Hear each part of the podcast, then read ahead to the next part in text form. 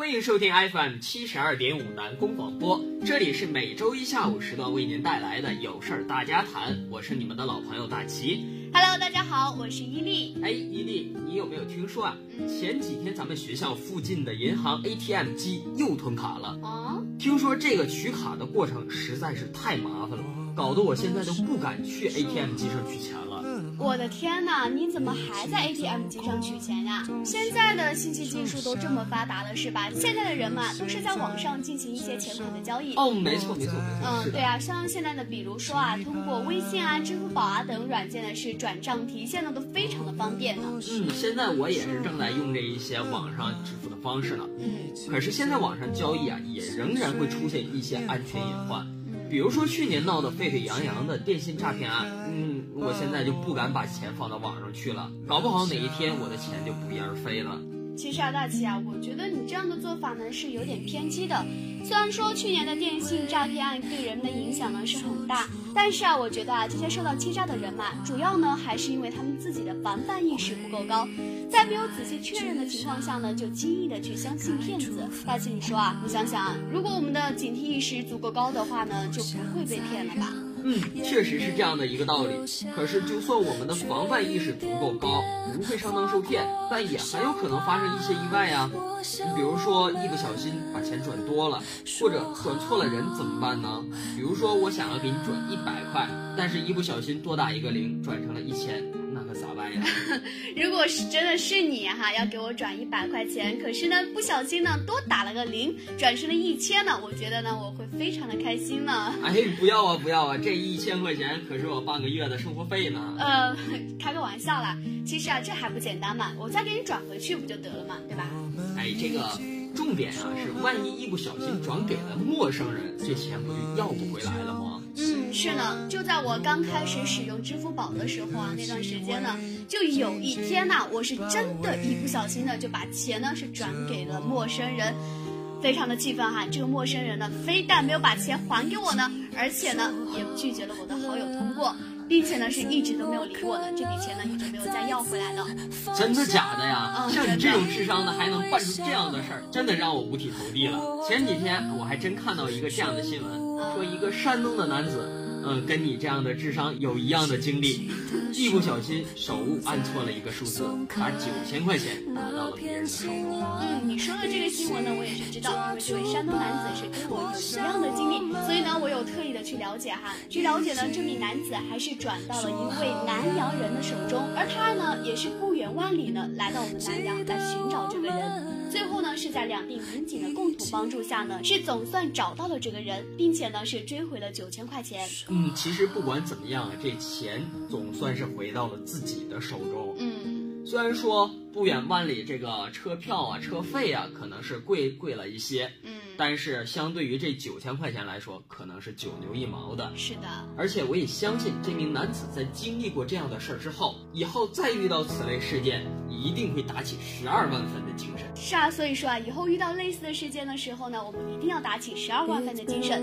其实啊，说到这个转账啊，前两天呢，我听我的朋友说啊，一名四川的大妈呢，自己的账户上是莫名其妙的多出了五万块钱，这笔钱啊，来的可真的算是意外之财我的。天哪，还有这么样的好事儿呢！是啊，这么大的馅儿饼砸不砸到我的头上呢？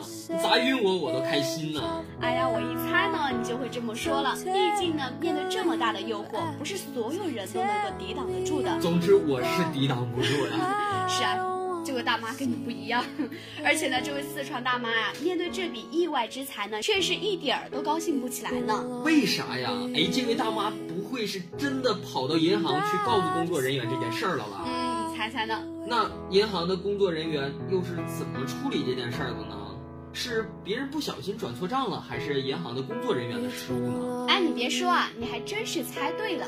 这位四川大妈啊，确实是三番四次、四次三番的跑到银行去说这件事儿了。虽然说啊，银行刚开始的时候呢，并不承认是自己的失误，但是呢，经过一番查询后啊，发现的确是工作的失误，并且呢，是对大妈表示了歉意。银行也会出现这样的工作失误啊？应该很少碰见吧？我见过最多的也就是转错账，毕竟现在各种支付手段都十分的普遍，也十分的方便。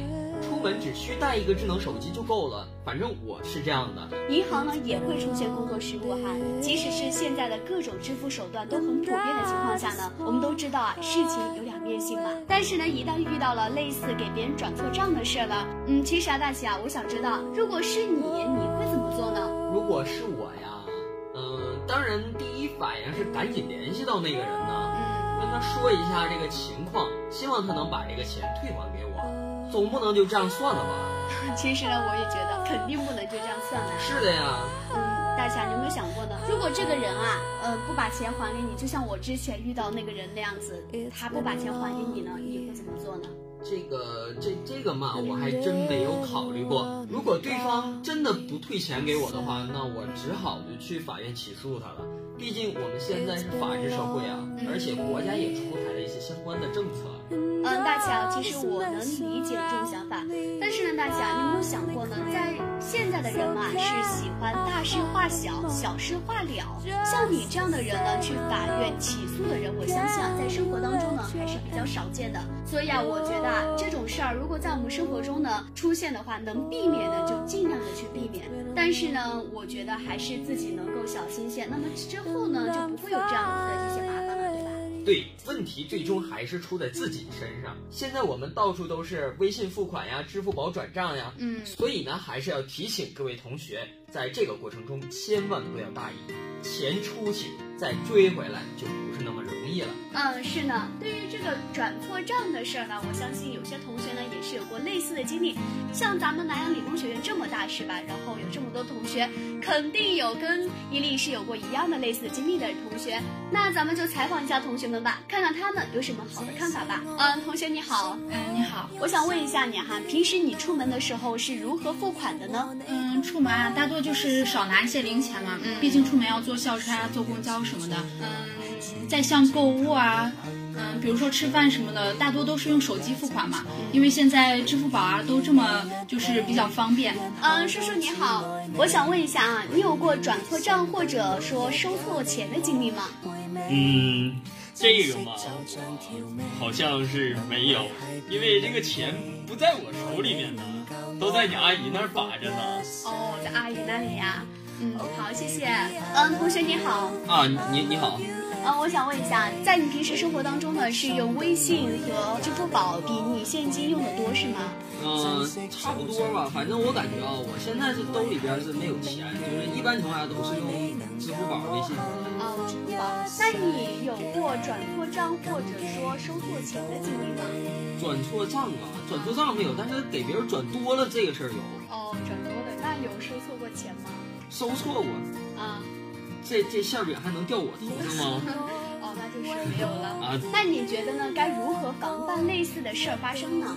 啊，这个转错账，这个那什么，给别人转账的时候你就多留意一下，就差不多了呗。啊，自己提升点意识。应该我觉得像现在咱们这样的智商呢。总给别人转错账这事儿，应该不像是大学生能办出来的，所所以我就觉得提升点意识，就或者是在转账的时候能多注意一些，就差不多少。嗯，好的，谢谢同学。啊，没事，不客气。那在这呢，伊利也提醒大家哈，在以后呢碰到类似的事情的时候呢，大家一定要小心、小心、小心再小心一些。以上就是本期节目的全部内容，感谢大家的收听。本期责编陈婷，编辑胡健、播音员付伟奇、伊立方。我们下周同一时间再会。爱你能教我